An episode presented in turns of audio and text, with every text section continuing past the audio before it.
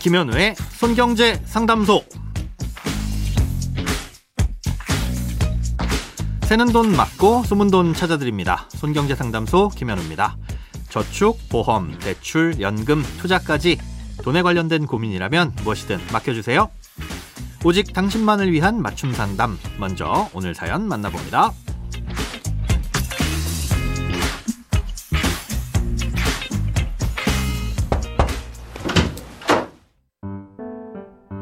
작은 가게를 하고 있는데요.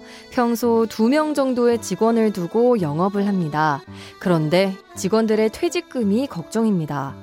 당장 그만둘 일은 없는 분들이라 큰 걱정은 없지만 시간이 지날수록 부담이 커지니까 미래를 위해 조금씩 모아두고 있긴 한데요. 그걸 제가 자꾸 써버리게 돼서 문제입니다. 장사라는 게 한치 앞을 모르다 보니 그 돈을 안 써야지 하다가도 급한 일이 생기면 대출 받느니 일단 쓰고 채워넣자는 생각에 자꾸 쓰게 됩니다. 이러다가 나중에 큰일 나겠다 싶어서 제가 돈이 있을 때 퇴직금을 미리 주는 건 어떨까 하고 알아보니 나중에 문제가 될 수도 있다고 하더라고요. 근로계약서를 새로 쓰면서 퇴직금을 미리 주겠다고 해도 문제가 될까요? 이건 직원들 입장에서도 좋을 것 같은데 안 준다는 것도 아니고 뭐가 문제인지 모르겠습니다.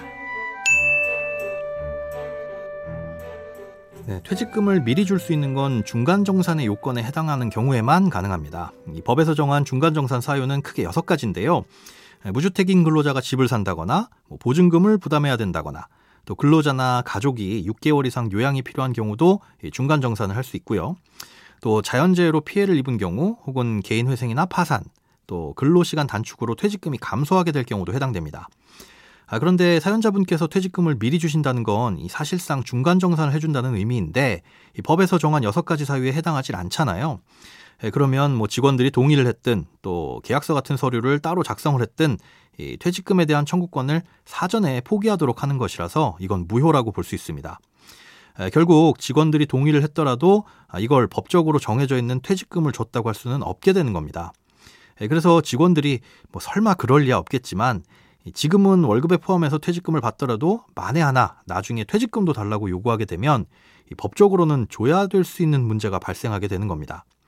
그렇기 때문에 이 사장님도 원하고 직원들도 원한다고 하더라도 당장의 월급에 퇴직금을 포함해서 지급하는 건 아주 위험할 수 있습니다.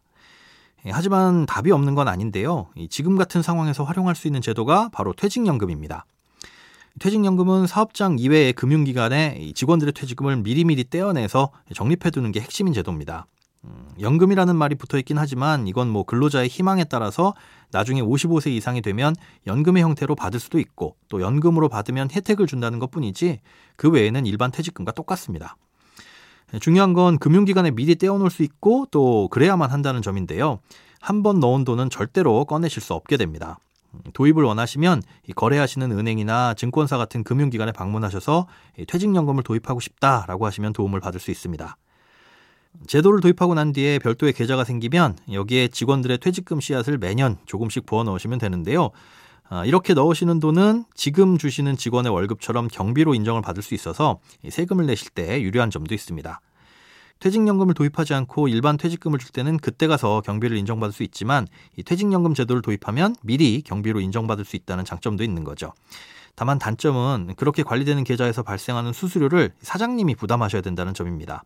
크지는 않지만 일반 계좌에 넣었을 땐 이자를 받을 수 있는 걸 퇴직연금 계좌에 넣으면 수수료를 내야 하는 게 좀 그렇죠. 이 수수료를 아끼려면 근로복지공단의 퇴직연금을 이용하시는 것도 하나의 방법인데요. 단 근로복지공단의 퇴직연금은 기업형 IRP나 DC형으로만 도입이 가능하기 때문에 잘 비교해 보시고 직원들의 의견을 수렴하셔서 결정하셔야 되겠습니다.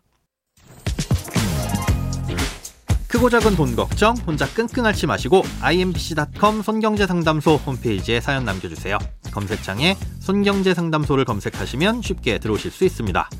여러분의 통장이 활짝 오는 그날까지 1대1 맞춤 상담은 계속됩니다. 돈 모으는 습관 손경제 상담소 내일도 새는 돈 맞고 숨은 돈 찾아드릴게요.